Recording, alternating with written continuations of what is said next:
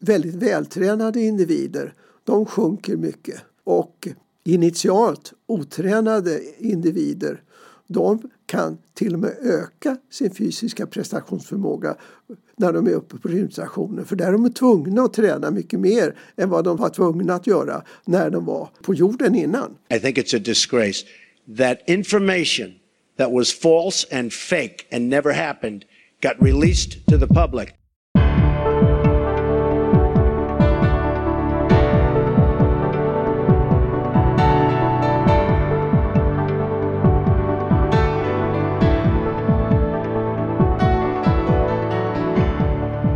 Varmt välkommen ska du vara till ännu ett avsnitt av podden Sjuka fakta. En intervjupodd där vi med hjälp av Sveriges ledande experter på kroppen och hälsan försöker få rätsida på vad som faktiskt stämmer, vilka myter vi gått på genom åren och vad som fortfarande behöver beforskas. Simon Kurös heter jag hälsopedagog och läkare och dagens avsnitt ska handla om det som många drömmer om att resa runt i när de är små och som senare kanske snarare skrämmer många när de blir äldre. Rymden. Vi ska inte leda dig genom ett helt avsnitt om planeter, stjärnor och galaxer utan snarare om hur kroppen fungerar i rymden. Varför åldras man långsammare om man är ute på rymdresa? Hur påverkas kroppen av tyngdlöshet? Och hur gör man praktiskt om man i gravitationslöst tillstånd får diarré. Om detta och mycket mer ska vi få hjälp med att besvara av professor Dag Linnarsson. Dag tog sin läkarexamen 1970, doktorerade 1974 vid Karolinska institutet.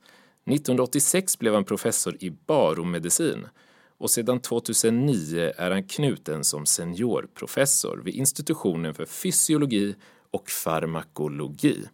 Många termer här. Dag har även varit medlem i flera rådgivande kommittéer vid European Space Agency och var en av dem som var med och valde ut Christer Fuglesang för rymduppdraget. Dag, välkommen hit! Tack! Kan du först och främst beskriva vad det är du är professor i? Vad är baromedicin? Baromedicin, ja det hette från början flyg och navalmedicin.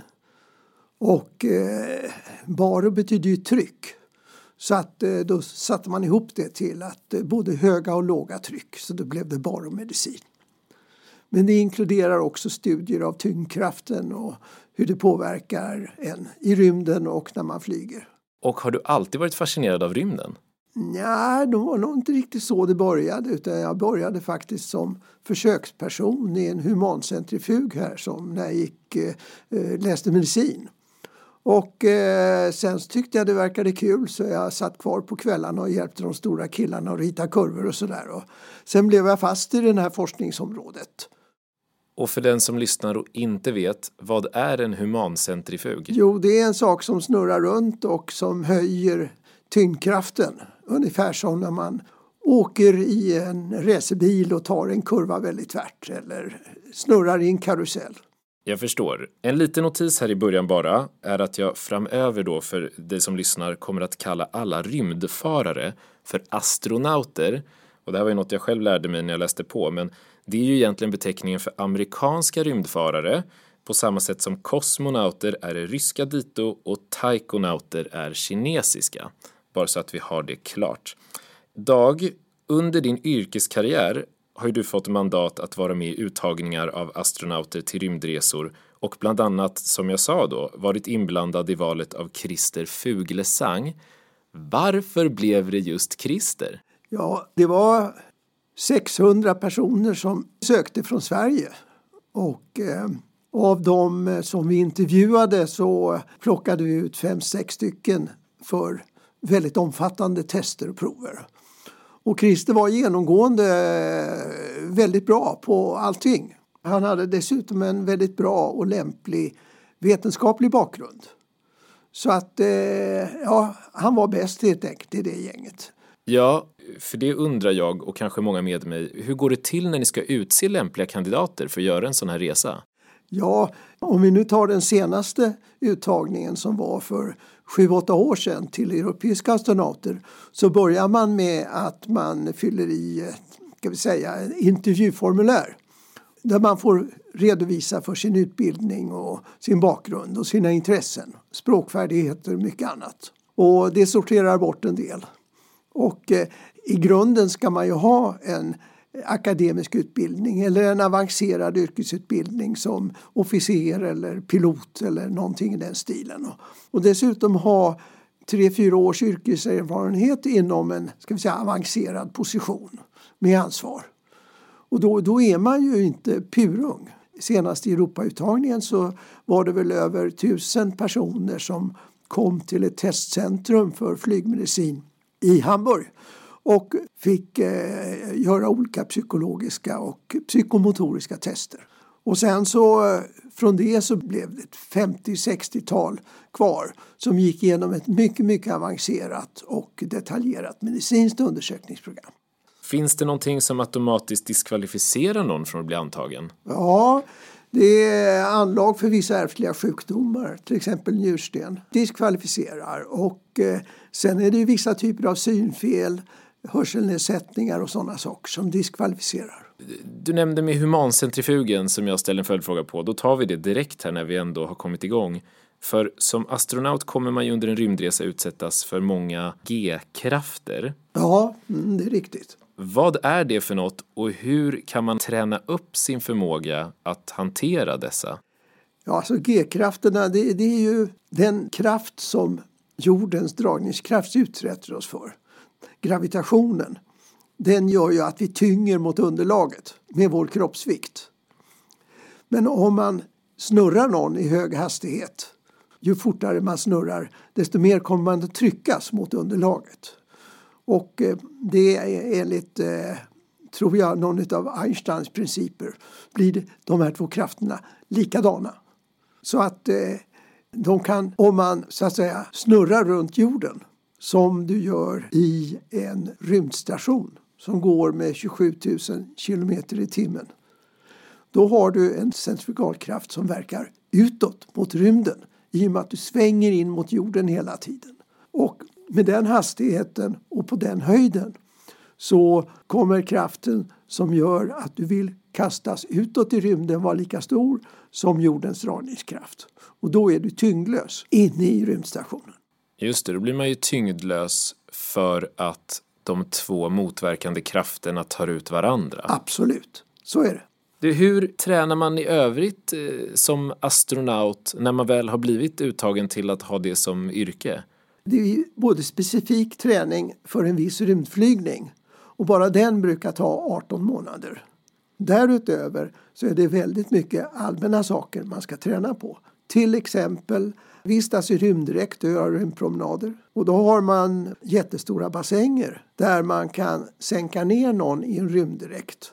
Och då kan man i den här bassängen ha till exempel en kopia av den apparat som man ska reparera under rymdfärd med alla skruvar och bultar på exakt samma ställen. Och så kan man dag ut och dag ut träna just de handgrepp som man ska göra när man ska gå ut och reparera någonting på rymdstationens utsida till exempel.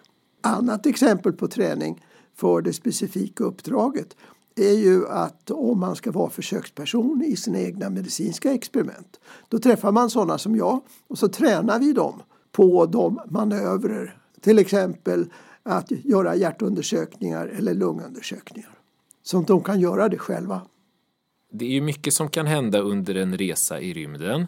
Och jag kommer om en stund eh, måla upp ett litet sånt här scenario. Precis innan vi gör det bara så undrar jag för att bara fastställa förståelsen kring astronauten och astronautens tillvaro. Stämmer det att man kan vara astronaut hela sitt liv och aldrig åka till rymden? Ja, jag har visserligen inte träffat någon som inte har gjort det men visst skulle man kunna göra det. Man, tänk på att eh, Christer Fuglesang han fick ju vänta 14 år från uttagningen till sin första flygning. Eller tills han blev uttagen. Och vad gjorde Christer i 14 år innan han åkte upp?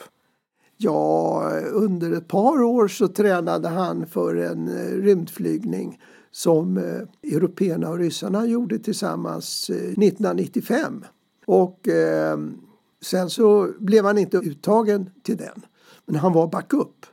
Så han tränade för allting i början eh, under en tvåårsperiod.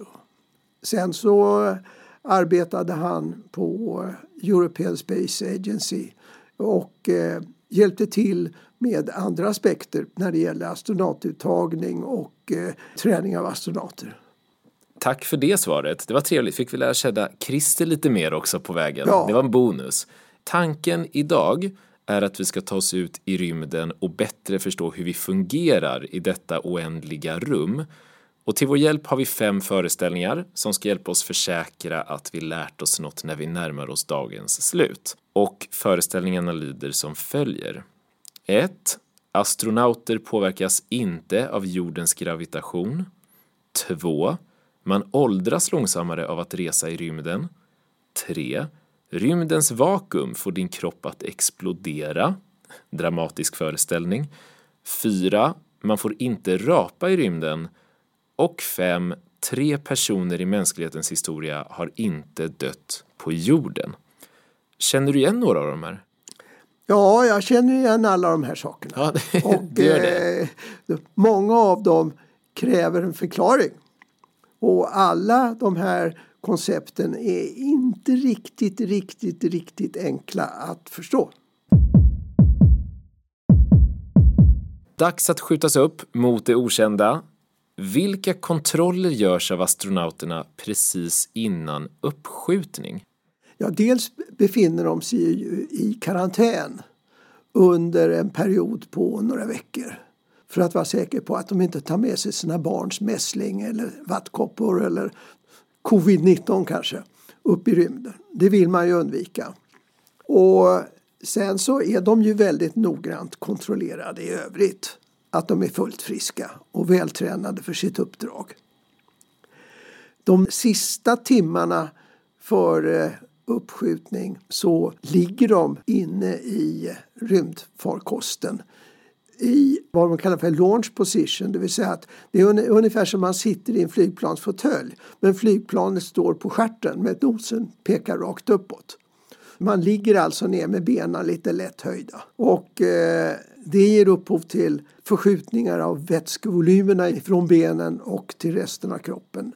Sen övervakas ju astronauterna genom eh, till exempel mätningar av hjärtfrekvens och annat. Så att man har koll på att eh, de mår bra. Och sen har man ju naturligtvis talkommunikation med dem. När alla kontroller är klara och de sitter där så ska de ju skickas upp. Och det sker ju med en jäkla fart det där. Och här kan man ju kanske tala om det här med G-krafter. Ja, under Apollo-programmet och de raketerna man hade då så var det ganska stora G-krafter.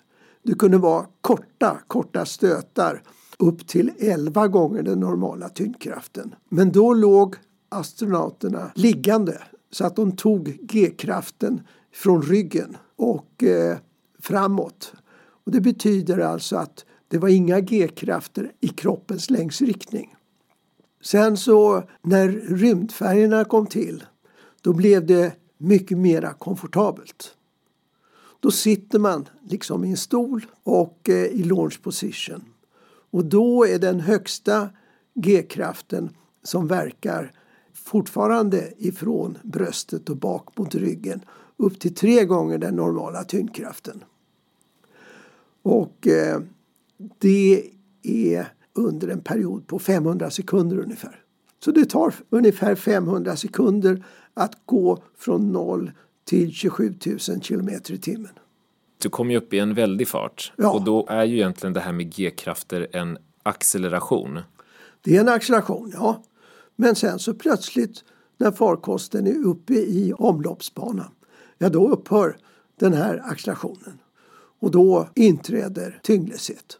Och då kan vi ju titta på det här första konceptet som du nämnde, nämligen är eller är inte astronauten påverkad av jordens gravitation? Och då skulle man säga det att om farkosten och astronauten inte var påverkade av gravitationen i den där hastigheten skulle de ju sticka rakt ut i rymden. Så det är jordens dragningskraft, jordens gravitation som håller kvar dem i banan. Så även om de är tyngdlösa och inte känner av jordens gravitation så måste man ju ändå säga att både farkosten och astronauten i den är påverkad av gravitation ifrån jorden. Som är ungefär 88 procent utav den gravitation som vi har på havsytan. Så om man inte hade haft den här hastigheten på farkosten menar du att man hade dragits tillbaka ner Ja. till jorden då? Då minskar ju centrifugalkraften och då vinner jordens dragningskraft och då rör sig farkosten ner mot jorden. Och vill man lämna jordens gravitationsfält, ja då ökar man hastigheten. Det är bra, vi får lite fysiklektion här parallellt. Det här är utmärkt. De här astronauterna ska ju lämna jorden. Det är en jäkla fart de åker upp i. De ska upp i 27 000 kilometer i timmen sa du. Fråga på det, för du nämnde att det är olika G-krafter som de här utsatts för beroende på hur man har valt att positionera astronauterna. Ja, Är det så man praktiskt gör för att förmå en kropp att hantera fler G-krafter? Och följdfråga på det, kan man i teorin dö av att utsättas för för många G-krafter? Ja, det kan man göra. Och eh, där är det ju så att om du befinner dig i en centrifug och snurrar väldigt snabbt med fötterna utåt och huvudet inåt och om du under en längre tid utsätts för mer än två till tre gånger tyngdkraften i stående så att säga då kommer blod och vätskor vilja gå ifrån hjärnan och ner mot fötterna. Och i längden, och det är frågan om rätt många minuter, så kan man då bli medvetslös. Och om man då inte stannar centrifugen, då kan man få bestående hjärnskador. Så visst är det så. Och eh, det är den där typen av krafter som stridspiloter utsätts för i sittande. Och då har de i viss mån de här krafterna som verkar från huvudet och ner mot underkroppen. Och eh, då kan de här avancerade stridsplanen utsätta när de svänger för upp till nio, kanske upp till tio gånger normala tyngdkraften under ett hemligt antal sekunder. Och eh, då gäller det att hindra att blodet försvinner ner i de nedre kroppsdelarna utan finns kvar i hjärta, lungor och hjärna. Och det åstadkommer man genom att träna piloterna att dra ihop sina muskler, att stånka och stöna för att höja trycket i brösthålan runt hjärtat. Och eh, sen har de dessutom en G-dräkt, alltså en dräkt som innehåller jättestora blodtrycksmanschetter som trycker runt benen och buken och eh, hindrar blodet från att försvinna ner i fötterna. Men detta måste kombineras med träning. Alltså det är inte trivialt att ha den här jättekramandes G-dräkten runt underkroppen, framföra ett flygplan i dubbla ljudhastigheten och undvika en fiende och samtidigt ha den här påverkan på kroppen. Så det där måste man träna för att kunna flyga samtidigt. Fantastiskt spännande och eh, det låter kanske inte superbekvämt med dräkten men det är väl ett nödvändigt ont för att man ska kunna hantera sina uppgifter. Ja, det är ett nödvändigt ont. Nu eh, var det så att redan under andra världskriget så hade tyskarna någon slags störtbombare som de kallar för Stuka tror jag. Och eh, där låg piloterna på mage och flög. Och eh, för en fysiolog som för mig så är det en väldigt smart lösning för att kunna ta stora G-krafter utan att behöva ha en G-dräkt på sig. Men eh, piloterna eh, gillar inte att ligga på mage och flyga. De tycker att de har bättre koll om de sitter upp på ett vanligt sätt och då kan man ha bättre ögonkontakt i färdriktningen än om man ligger på mage. Så att eh, det där blev eh, ingenting för framtiden. Nej, det tog man bort sen. Ja, Ja, jag förstår. Vi lämnar piloterna och åter till astronauterna och nu är vi på väg från jorden. Och det är ju en känsla av tyngdlöshet för att de har en centrifugalkraft och så har de en motverkande gravitation från jorden som håller kvar dem i den här omloppsbanan. Så de svävar ju egentligen just nu omkring fritt. Vad händer i kroppen när man befinner sig i den här tyngdlösheten? Ja, det är många saker som händer. Det mest påtagliga är ju att eh, vårt balansorgan fungerar ju inte alls längre.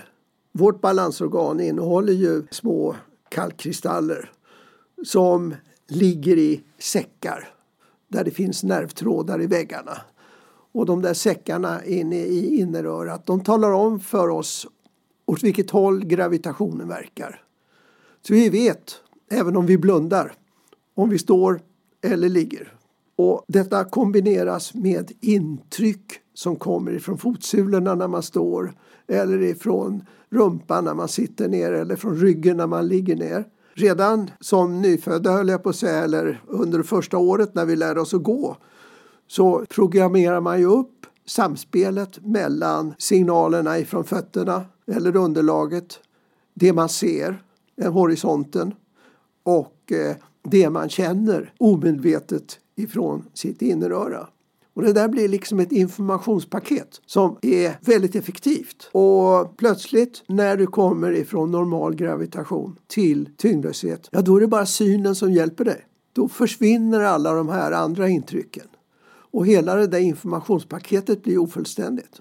Och då är många astronauter som under första dagarna, kanske till och med upp till en vecka, upplever någonting som påminner om rörelsesjuka. Med kräkningar, med eh, illamående och eh, när vi tränar astronauterna så brukar vi med tanke på att de inte mår särskilt bra under första veckan ge dem ytterligare 30-40% extra tid att göra ganska enkla saker som normalt kanske ska ta fem minuter. Då får de kanske 7-8 minuter på sig att göra den saken bara för att de inte känner sig riktigt hundra. Ingen av dem vill erkänna att de har det naturligtvis, men de flesta har det. ja, är man the right stuff så. Ja, exakt. Man vill, man vill kanske inte medge att man var lite känslig för det där Nej. initialt. Det andra som påverkas är att blodet som normalt har en tendens att trilla ner i underkroppen.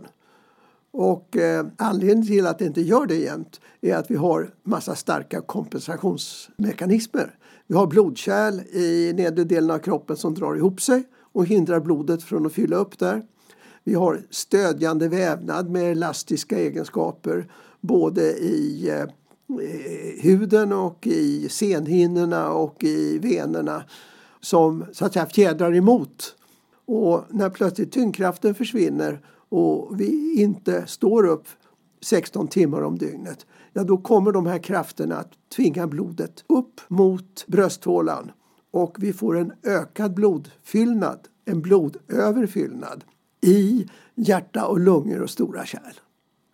Och det är i och för sig inte skadligt men eh, sen har kroppen då kanske, om man får vara lite kritisk mot evolutionen, en design som gör att volymsensorerna, de här volymmätarna som mäter hur mycket blod vi har i kroppen, ja då tror de att det finns för mycket blod i hela kroppen.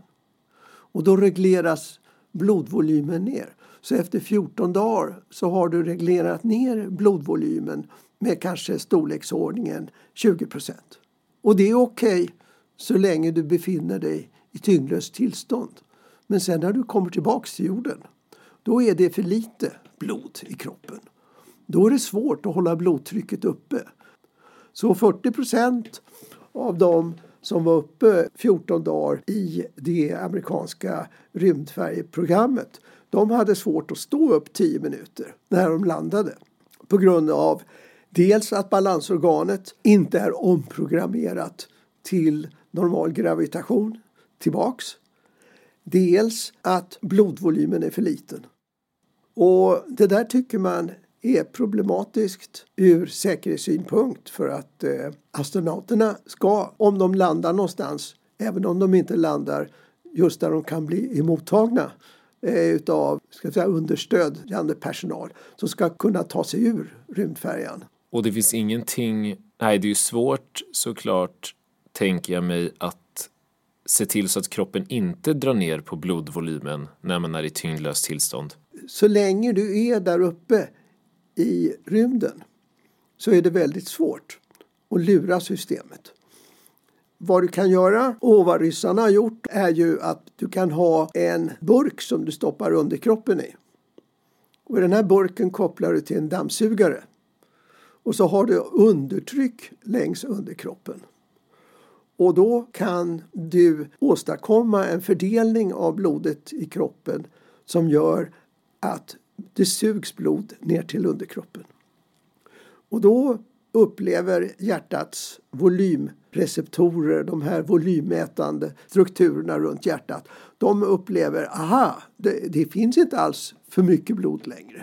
Och då sätter man igång ett antal processer som till exempel att skapa nya röda blodkroppar, att suga in vätska till blodvolymen och öka plasmavolymen. Och det där praktiserar åtminstone förut ryssarna under de sista tio dagarna innan man skulle gå tillbaka till jorden. Just det, för att förbereda inför landning. Ja. Okej, okay, så vi har balansen påverkas med balansorganen och så påverkas eh, blodfördelningen i kroppen som sedermera påverkar blodvolymen på sikt. Det är helt rätt. Ja. Är det någonting mer som påverkas av tyngdlöshet? Det här är de kortsiktiga sakerna som inträffar ganska snabbt. Det som inträffar på längre sikt det är att muskulaturen förtvinar. Även om man är så kallad coach potato, egentligen bara sitter framför tvn och tittar på fotboll och eh, sen då och då enda motionen man får är att man går till kylskåpet och hämtar en öl. Även den påverkan av gravitationen stimulerar muskulaturen. Så att astronauter som tränar kanske en till två timmar om dagen på en träningscykel eller på ett löpande band. De får ändå mera muskelförtvining än den där mannen eller kvinnan som sitter och bara tittar på tv och är allmänt slö men är utsatt för tyngdkraften. Och det här är ett problem. Man kan säga att trots en timme om dagens träning så har man tappat kanske 15 procent av muskeltvärsnittet efter någon månad. Och studerar man ett bra mått på den fysiska prestationsförmågan, nämligen den maximala syreupptagningen, så ser man att den går ner kanske en 25 procent under första 14 dagarna när man kommer upp på internationella rymdstationen. Men sen eh, till följd av den intensiva träningen så är den bara sänkt med kanske 10 procent när de har varit där uppe i sex månader. Och det intressanta är att väldigt vältränade individer de sjunker mycket och initialt otränade individer de kan till och med öka sin fysiska prestationsförmåga när de är uppe på rymdstationen. För där är de tvungna att träna mycket mer än vad de var tvungna att göra när de var på jorden innan. Och det visar att eh, alla astronauter är inte maratontyper. Nej, just det. Det är ju lite blandat. Ja, ja det är det. Mm. Är det någonting annat du tycker att eh, lyssnarna ska få med sig om vad som händer i kroppen i Ja, det som händer på ännu längre sikt är att skelettet kalkas ur. Och eh, det här med att man belastar skelettet med tyngdkraften så det så att säga trycks ihop. Det finns celler inne i skelettet som känner det. Och framförallt så är det många som tror att det som de här cellerna i skelettet känner och som stimulerar ny, nybildning av ben. Det är de här stötarna som blir när man sätter hälarna i golvet och går. Och det är ju helt borta när du befinner dig i tyngdlöshet. Och det gör det att eh, människan tappar betydligt mer kalk ur skelettet snabbare än vad du och jag och alla andra gör här på jorden.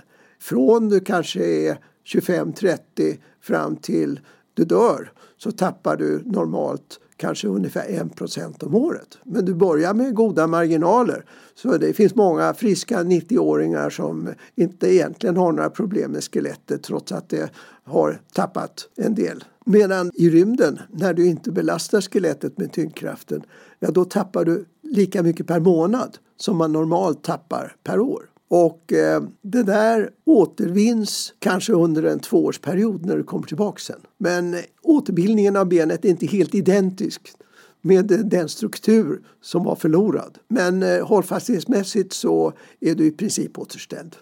Jag tänkte fråga det. Alla de här effekterna som eh, åstadkoms av kroppens svar på tyngdlöshet är alltså reversibla när man återkommer till jorden? Ja, de som jag har talat om hittills är reversibla. Det som inte är reversibelt med all sannolikhet är de negativa effekterna av den ökade strålningen som finns på väldigt hög höjd. Men som sagt var, det som har med tyngdlösheten att göra som påverkan på balansorganet, vätskebalansen, muskulaturen och skelettet, de är reversibla. En nästan fiktiv skillnad mot livet på jorden är att tiden sägs vara annorlunda ute i rymden. Varför är det så och betyder det att åldrande påverkas om man åker ut i rymden? Ja, till att börja med så är det här ganska avancerad fysik snarare än fysiologi och medicin. Men jag har hört de stora killarna snacka om det här så jag, jag vet lite grann vad jag talar om.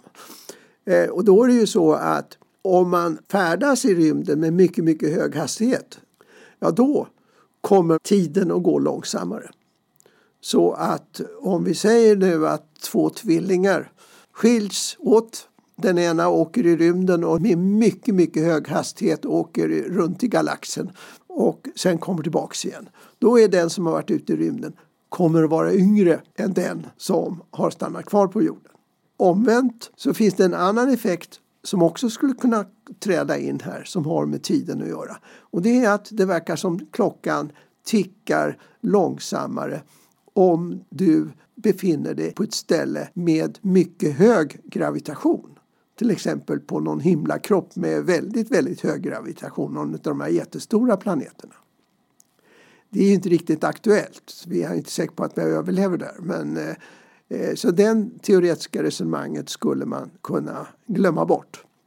Sen skulle man då omvänt säga att den som inte är utsatt för tyngdkraften, där skulle man ha motsatt effekt. Och det får oss osökt att komma in på två enäggstvillingastronauter varav den ena befann sig i rymden i 344 dagar och den andra under samma period på jorden. Och så gjorde man en tvillingstudie på vissa parametrar. Och jag vill faktiskt återkoppla till det man tittade på lite med dem, för de har ju ett identiskt delat DNA, eh, alltså arvsmassa. Och min fråga är egentligen, vad fann man för skillnader mellan dem av det här experimentet? Ja, alltså till att börja med så är det här ett kul uppslag. Det är möjligtvis ett pilotexperiment. Och där hittade man ju det mest anmärkningsvärda. Det var att det var alltså en skillnad i deras kromosomer. Kromosomerna har ju en ända som kallas för telomerer. Och de här telomererna är ungefär som de där små banden som sitter runt i ändarna på skosnörena så att de inte ska fransa upp sig. Och det är sannolikt att de har motsvarande funktion ungefär in i cellen i samband med celldelning så att det ska hålla ihop strukturen lite bättre. Och då visade det sig då att han som var i rymden hade då lite längre telomerer när han kom tillbaks. Och man tror det här med telomerförkortning är en del av åldrandet. Men väldigt svårt att förklara. Jag menar, skillnaden i åldrandet skulle ju vara frågan om bråkdelar av sekunder egentligen när man tänker på den hastighet med vilken rymdtvillingen har färdats. Och ändå får man en mätbar skillnad i telomererna som på något sätt skulle indikera mindre påtagligt åldrande. Och det är väldigt svårt att hitta på en bra förklaring där. Och då tolkar jag det som att telomererna inte bara förkortades långsammare utan att de faktiskt förlängdes. Ja. Vilket då egentligen inte bara är att man åldras långsammare utan man faktiskt i teorin skulle kunna resonera kring att det handlar om en föryngring. Ja, ja. Ja, det är väldigt eh, anmärkningsvärt. Ja, och eh, det, det är utomordentligt anmärkningsvärt. Och det, det är mycket möjligt att när det gäller sådana uppseendeväckande saker så kanske det bara behövs en observation. Man brukar ju ta parallellen till att, att om man kommer till Mars och hittar en grön liten man där. Räcker det med att ha träffat på en grön liten man för att man ska förstå att det finns gröna små män? Ja, det, vi får väl se om det här pilotexperimentet eh, blir en eh, lanterna bland flera. Nu ska vi dock ut på rymdpromenad och njuta av det fina vädret. Ja. Och då är min första fråga, kan man göra en rymdpromenad naken med enbart syrgastub? Nej, det går inte. Och varför inte då? Ja, därför att du har inget lufttryck. Det finns ingen luft i rymden och då finns det inget lufttryck. För att astronauterna ska kunna leva och andas och fungera så har de på internationella rymdstationen ett normalt lufttryck. Samma som vi har här. Samma temperatur, samma luftfuktighet, samma syrehalt, 21 procent. Och normalt lufttryck, 1000 millibar ungefär, eller hektopascal som man säger nu för tiden oftast. Men det trycket skulle vara lite för högt för att ha en rymddräkt. För då skulle det inte gå att böja på lederna och då skulle det inte på ett rimligt sätt kunna arbeta och reparera saker på rymdstationens utsida eller göra rymdpromenader på Mars eller på månen. Och därför så har man ett lägre tryck, ungefär en tredjedels atmosfär, inne i rymddräkten. Och då andas man ren syre, för annars skulle luften vara för tunn och mängden syremolekyler som man skulle få i sig på varje andetag skulle vara för liten. Ungefär motsvarande på Himalayas topp. Där visserligen enstaka individer har överlevt men eh, de har ingen särskilt hög arbetsförmåga. Men eh, tar du bort trycket, ja då börjar alla kroppsvätskorna koka. Och eh, där skulle luften som finns i eh, de stängda hålrummen explodera. Och man skulle helt enkelt eh, koka sönder. Åh satan. Ja. Ja, det, det är inget roligt öde att gå till mötes. Nej, det blir en plötslig död där. Det blir det. Hur är det med temperaturen där ute då? Ja, det beror på om du befinner dig på solsidan eller skuggsidan. Om jag minns rätt så är det väl storleksordningen 150 grader varmt på solsidan på utsidan och 150 grader kallt på skuggsidan. Så att eh, därför så har ju rymddräkten en massa skyddsmekanismer. Eh, astronauterna har ju ett underställ där det cirkulerar vatten som är uppvärmt av en värmeanordning som de har i sin ryggsäck. Fortfarande är det väl så att uppvärmningen i handskarna är lite sådär. Flera astronauter jag har träffat har klagat över att det, det, man blir kall om fingrarna. Men alltså det, resten av kroppen skyddas väldigt väl. Så för dem spelar det ingen roll om de måste laga något i solljus eller i skugga? Nej, de ska kunna klara sex, sex timmar i skuggan. Du, sen nämnde du också innan vi går vidare till nästa fråga om rymdpromenaden det här med långsiktig påverkan. Eller vi pratade om de kortsiktiga mekanismerna som är reversibla. Som astronaut så kommer man tillbaka till jorden och så kan kroppen på något sätt rekompensera för eventuella förluster av tyngdlöshet. Mm. Men sen så har man ju det här med strålning. Ja, där är ju så att vi här på jorden skyddas av vårt magnetfält som hindrar en väldig massa partiklar som kommer både ifrån solen och ifrån den egna galaxen och från utomgalaktiska ställen. Den strålningen den bromsas av magnetfältet runt jorden. Och sen atmosfären har viss betydelse här också. Den skyddar oss också mot mikrometeoriter och annat. Och den här strålningen den varierar tidsmässigt ifrån solen. Så att eh, var elfte år så har man toppar av strålning. Och de där topparna av strålning de är man inte särskilt väl skyddad för under en rymdfärd. Rent teoretiskt skulle man alltså kunna bygga en rymdkapsel utav bly och andra tunga ämnen som skulle skydda mot strålningen.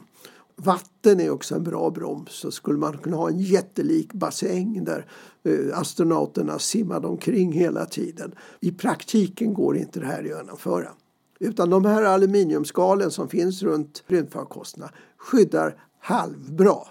Så för att få en vettig tillåten mängd strålning tillåten till exempel jämfört med vad man accepterar för en som jobbar som röntgensköterska eller arbetar i ett kärnkraftverk. Då måste man under en rymdfärd se till att man inte gör den rymdfärden till Mars till exempel just under ett sånt här solutbrott. När man väl kommer till Mars måste man gräva ner sig för där har man inte någon Marsmagnetism och någon Marsatmosfär att tala om som skyddar mot strålning.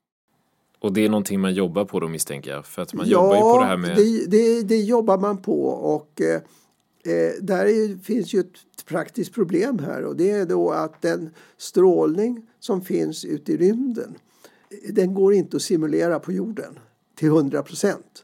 Och sen så är det också så att våra biologiska kunskaper om effekten av strålning baseras i viss utsträckning ifrån de cancersjukdomar och andra sjukdomar som uppstod efter katastroferna i Nagasaki och Hiroshima.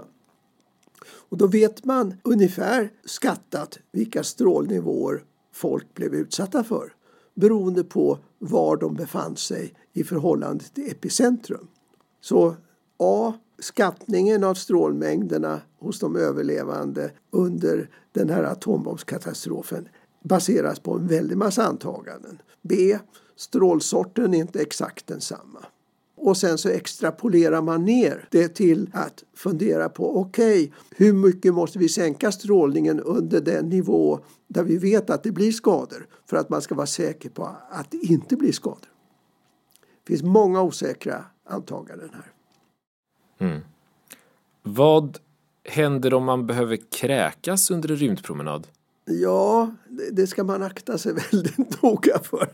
Eh, jag misstänker att skulle det inträffa en sån sak så är det ju ett ganska duktigt luftflöde framför ansiktet på en astronaut. Så den uppkräkningen den hamnar säkert väldigt snabbt i ingångsfiltret till luftcirkulationsanläggningen de har. De har ju syrgas som kommer från en syrgastub och så går den syrgasen in i ett filter som först tar bort partiklar och sen tar bort koldioxid och så kommer luften tillbaks. Men jag tror att om du gjorde det så skulle du nog begära säga, inte Houston, men du skulle säga ISS, we have a problem. Och sen ska man nog tillbaks. Ja, men eftersom du nu talar om uppstötningar ifrån mag-tarmkanalen så är det så att normalt sett så är det ju så att vi, vi rapar en hel del. Normalt sett eh, när man sitter och står så eh, befinner sig ju gasen längst upp i magsäcken och vätskan längst ner. Men när du befinner dig i tyngdlöst tillstånd så är det inte nödvändigtvis på det viset. Så därför ska man avstå från att både rapa och kräkas. För det var ju faktiskt en av dagens föreställningar. Och är det för att om man försöker rapa så är det risk att man kräks? Ja, bara för att magsäcksinnehållet ligger ju inte så att säga där det brukar göra. Nu är rymdpromenaden klar och vi är tillbaka i rymdkapseln. Om det alltid är lika mörkt, hur ser rutinerna ut för astronauter när det gäller sömn? I praktiken så är det så att många har lite svårt att sova. Ljudnivån är hela tiden 60 decibel med fläktar och allehanda apparater. Och alla får inte den här rätta känslan av avslappning när man inte ligger mot ett underlag som man är van vid. Så åtminstone under de första veckorna så är det svårt för många att sova. Och det ser man också, det förbrukas en del sömntabletter där som man normalt kanske inte gör när man är på jorden. En annan aspekt är då att normalastronauten, om han är så att säga där för att göra vetenskap, kanske har någonstans mellan 20 och 60 olika vetenskapliga projekt som han hela tiden är engagerad i enligt ett ganska tajt schema. Och det blir alltid småstrul och min erfarenhet och alla andras erfarenhet är att astronauterna använder en hel del av sin så kallade fritid till att lösa problem som uppstod under den normala arbetstiden. Så det, det, är lite si och så med sömnen och sömnkvaliteten. Men i, i grunden så kör man alltså en vanlig dygnsrytm. Men tittar man ut genom fönstret så är det då om det är 16 eller 19 soluppgångar och solnedgångar. Det var 90 minut så man, gör man ju ett varv runt jorden. Var 90 minut? Ja. ja, det blir några stycken. Ja. Men hur ser det ut i övrigt i en rymdkapsel? För jag tänker, du pratar om att de har fritid. Ja. Eh, och ibland så jobbar de. Men får alkohol överhuvudtaget förekomma på en rymdstation? Nej, så vitt jag vet så får den inte göra det. Det finns rykten om att det har förekommit men jag tror det är exceptionella undantag i så fall. Nu är det så att astronauterna får ju ta med sig privata ägodelar i väldigt måttlig, begränsad utsträckning. Christer Fuglesang hade specialgjorda små såna här sega bilar utformade som små rymdfärger från eh, en känd konfektyrindustri i Gävle. Många är musikaliska, har en gitarr med sig eller någonting sånt där. Så att eh, visst kan de ta med sig egna prylar men jag tror alkohol i normalfallet absolut inte nej. Vad äter de? Ja, de har ju en eh, meny som de delvis får påverka själva. Och eh, maten är förpackad i normalfallet i någon slags plastpåseliknande förpackningar. Så att man kan äta maten ur dem utan att maten så att säga flyger runt. Det går ju inte att lägga lite soppa i en tallrik och äta med sked, det går inte. Och det finns ju många bilder både i Tintins resa till månen och verkliga bilder från rymdstationen där man har haft vätskedroppar stora som en golfboll som har flugit omkring. Och sen så har man tagit och liksom gapat och tillgodogjort sig vätskan. Så så uppför sig ju vätskor och annat material. Och man vill ju inte ha runt det i atmosfären. Jag menar, man vill ju inte andas in brödsmulor och räkor och annat som härrör ifrån måltiderna. Så det blir att äta ur plastpåse och dricka ur plastpåse. Några fler frågor om, om livet på rymdstationen. Ja. Hur är en arbetsdag uppbyggd? Ja, den, den är uppbyggd med, eh, med måltider, experiment och eh, träning.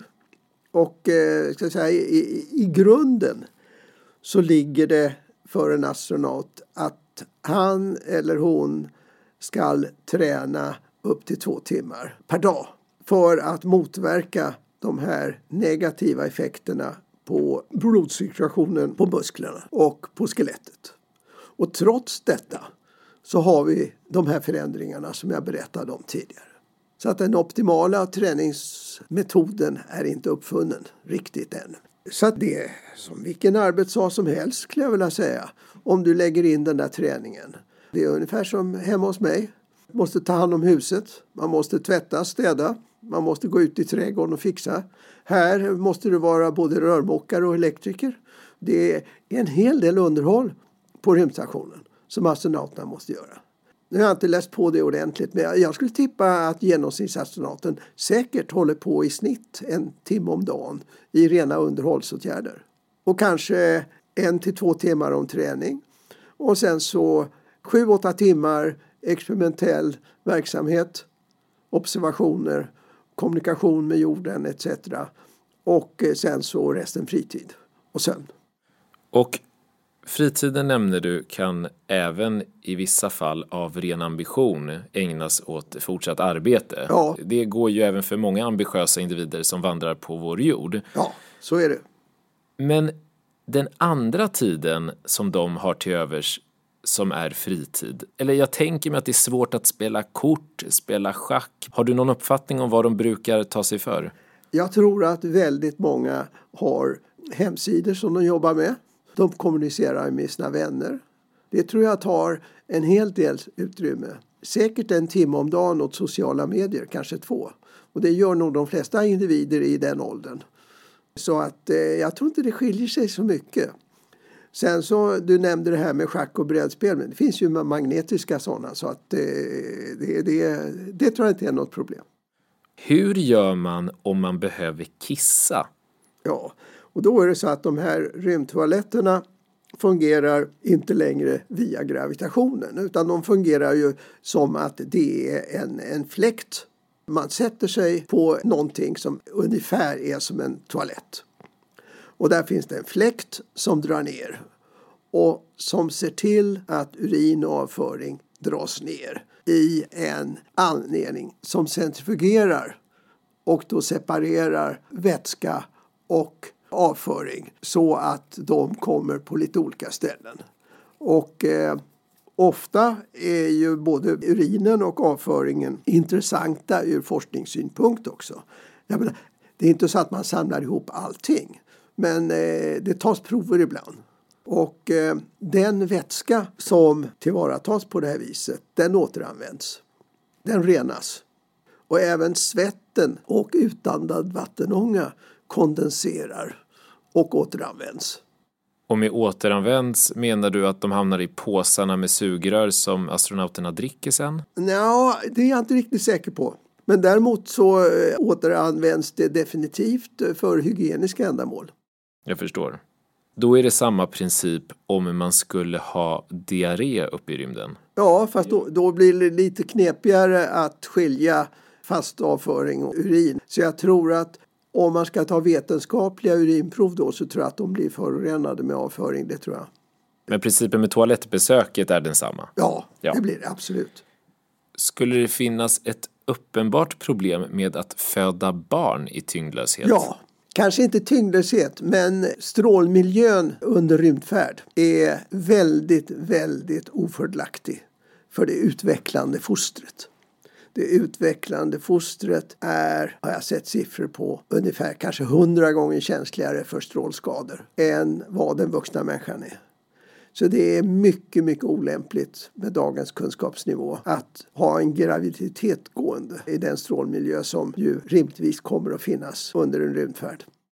Så än så länge har man inte hittat ett bra sätt? Nej, An nej. men det, det är mycket möjligt att i den framtida kolonin på Mars att man där kan ha en inomhusmiljö som är så pass strålsäker så att en graviditet skulle kunna fortgå på ett normalt sätt. Vad tycker astronauter är det jobbigaste under en rymdresa? Ja, jag tror att det finns en hel del saker och ting som de tycker är jobbiga.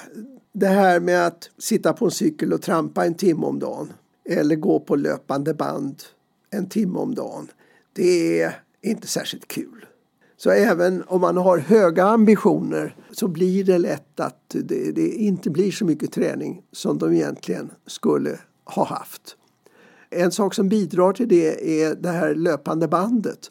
Man kan ju inte springa på ett löpande band normalt sett om det inte finns någon tyngdkraft som håller en kvar där. Så alltså har man en sele som sitter runt överkroppen. Ungefär som en ryggsäckssele ungefär.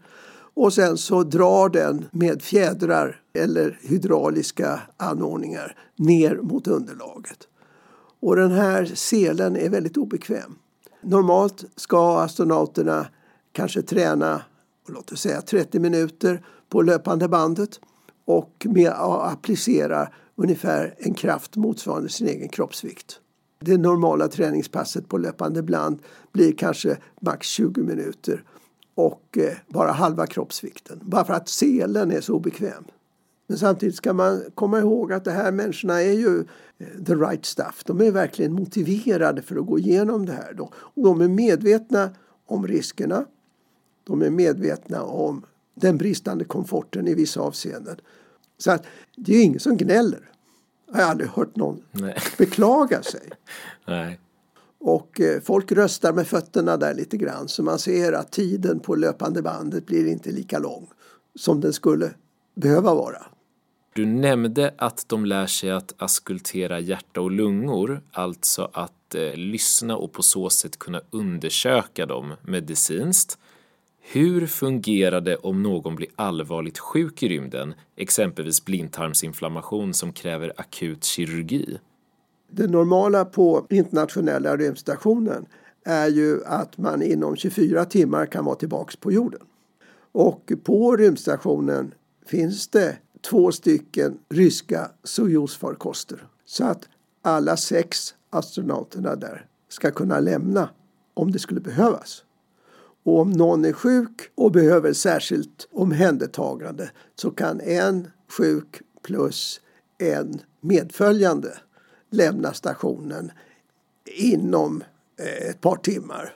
Det måste koordineras med att man befinner sig helt rätt för att man ska landa på rätt ställe på jorden och sådär. Så låt oss säga 24 timmar då. Det här är ju knepigt när man är på väg till månen och Mars. Så därför så har man inte riktigt löst det här. Sannolikt kommer det finnas en läkare med på sådana färder. På tal om att komma tillbaka till jorden så ska vi också bege oss tillbaka till jorden nu efter den här kortare vistelsen i det tyngdlösa. Vilka påfrestningar utsätts man för under hemresan? Rymdfarkosten när den kommer in i atmosfären på låt oss säga 150 till 120 kilometers höjd, då, då börjar ju den bromsa. Det blir friktion och kompressionseffekter och då uppstår ganska stora G-krafter.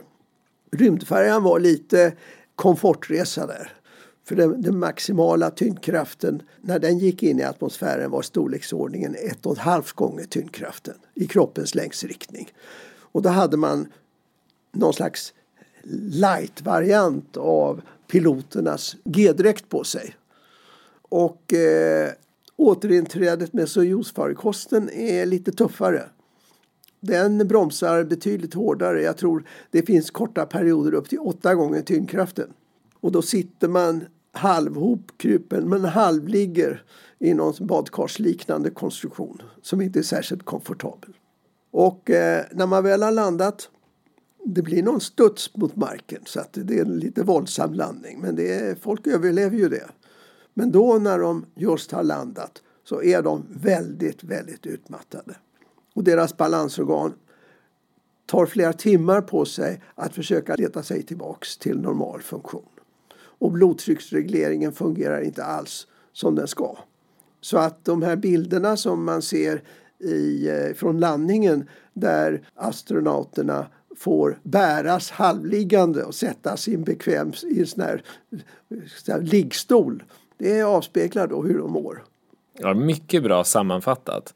Den sista av dagens fem stora föreställningar är att tre personer i mänsklighetens historia inte har dött på jorden utan i rymden. Alla andra har såväl fötts som dött på vår jord. Detta har bland annat lyfts också i Illustrerad vetenskap som jag snubblade in på häromveckan. Samtidigt har människan bevittnat flera olyckor genom åren när man varit på väg just tillbaka till jorden med dödlig utgång. Hur går detta påstående ihop? Det har alltså med definitionen av rymd att göra. Om vi nu säger att rymden börjar på 100 kilometers höjd och eh, det som är lägre än 100 kilometer är så att säga en del av jorden. Eh, Challenger-olyckan, då var de ju inte särskilt långt ifrån jorden när de exploderade. Och sen har vi då Columbias olyckshändelse under landningen och då var de någonstans, jag försökte att ta reda på det, men jag tror de var någonstans mellan 70 och 40 kilometers höjd. Jag tror man såg de första partiklarna slitas loss ifrån farkosten när den var på 70 km höjd eller kanske lite högre. Och eh, när de var på 40 km höjd så då var det definitivt bara ett moln av eh, partiklar och, och, delar som flög omkring. Och, så att de var ju inte ute i rymden då heller. Och sen så tror jag att en tidig olyckshändelse under rymdfärd kan ju diskuteras. Det var väl något amerikanskt X-15-plan som var precis sådär på gränsen till den ö, så långt upp i atmosfären man kunde komma som förolyckades. Men det var fortfarande inte ute i rymden.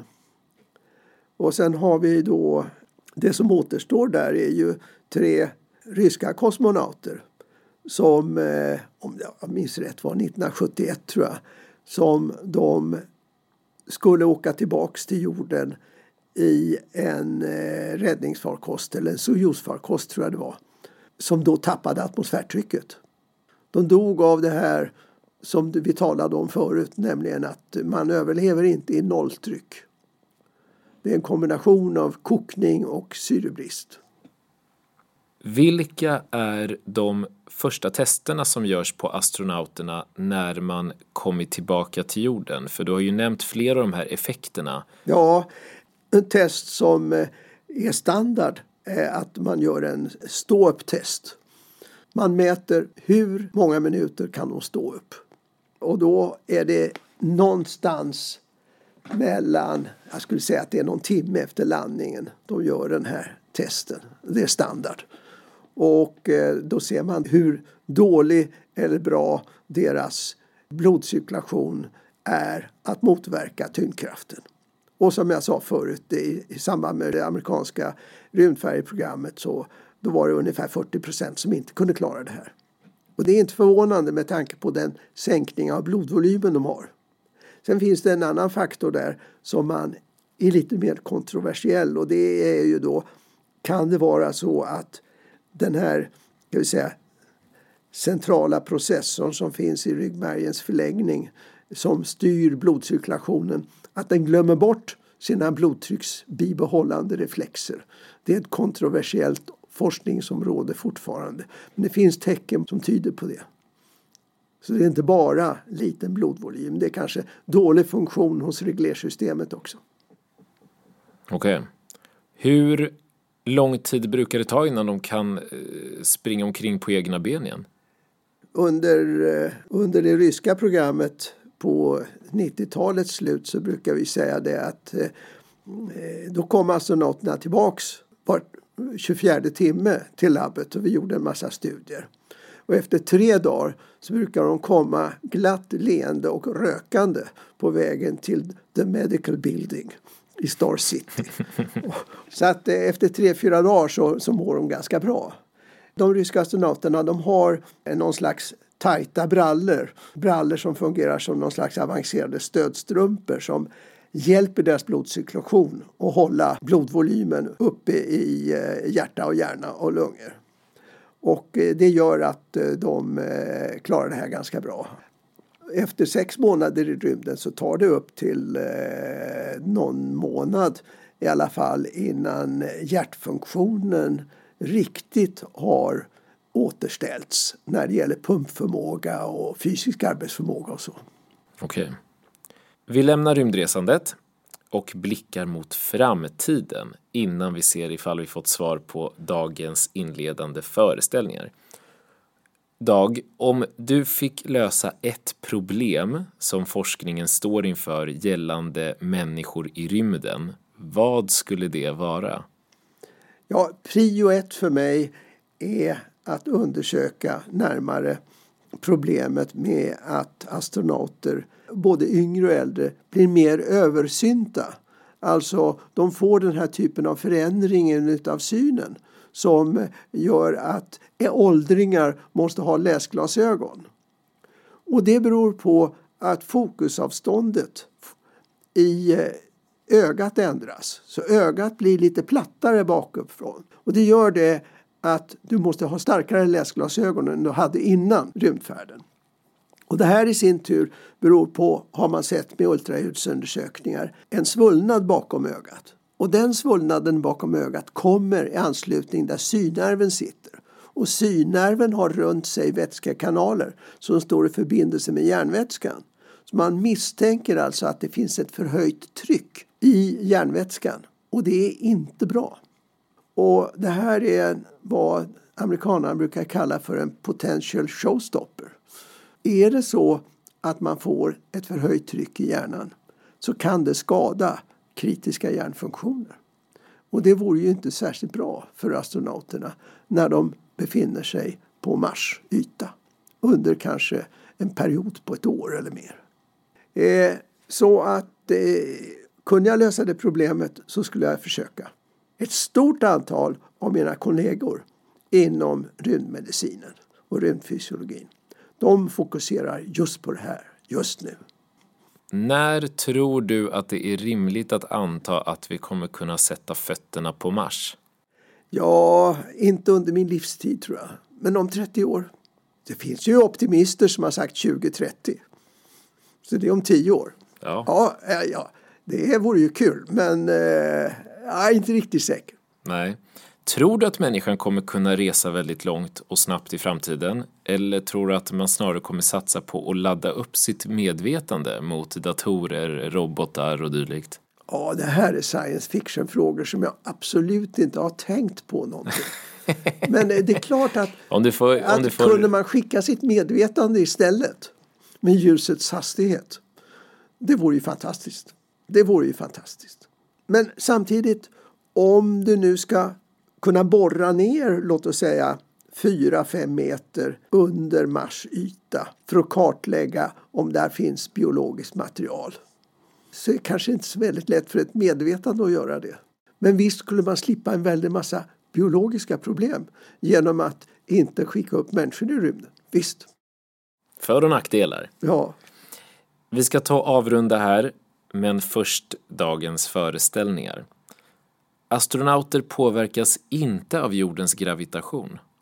Ja, alltså de är tyngdlösa. Men när de befinner sig på rymdstationen så hindrar ju jordens gravitation dem från att försvinna rakt ut i rymden. Så att ja, de känner inte att de påverkas.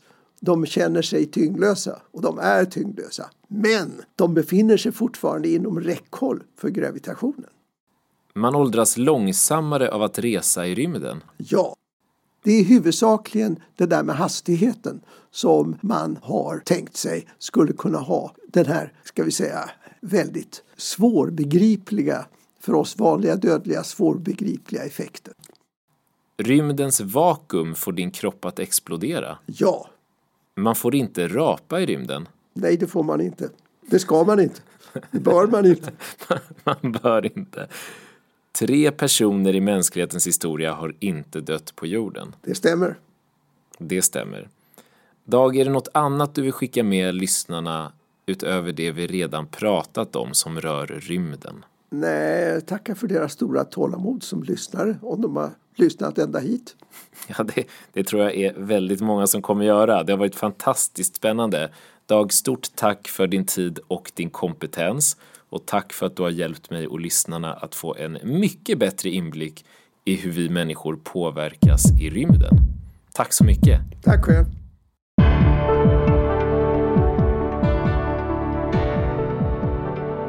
Ett spännande och kanske lätt annorlunda ämne om rymden med professor emeritus Dag Linnarsson. Hoppas du lärt dig något nytt att ta upp på nästa fikarast, promenad eller kanske middag. Sjuka fakta fortsätter söka nya ämnen och gäster och vi uppskattar all feedback och alla kommentarer vi kontinuerligt får från er lyssnare.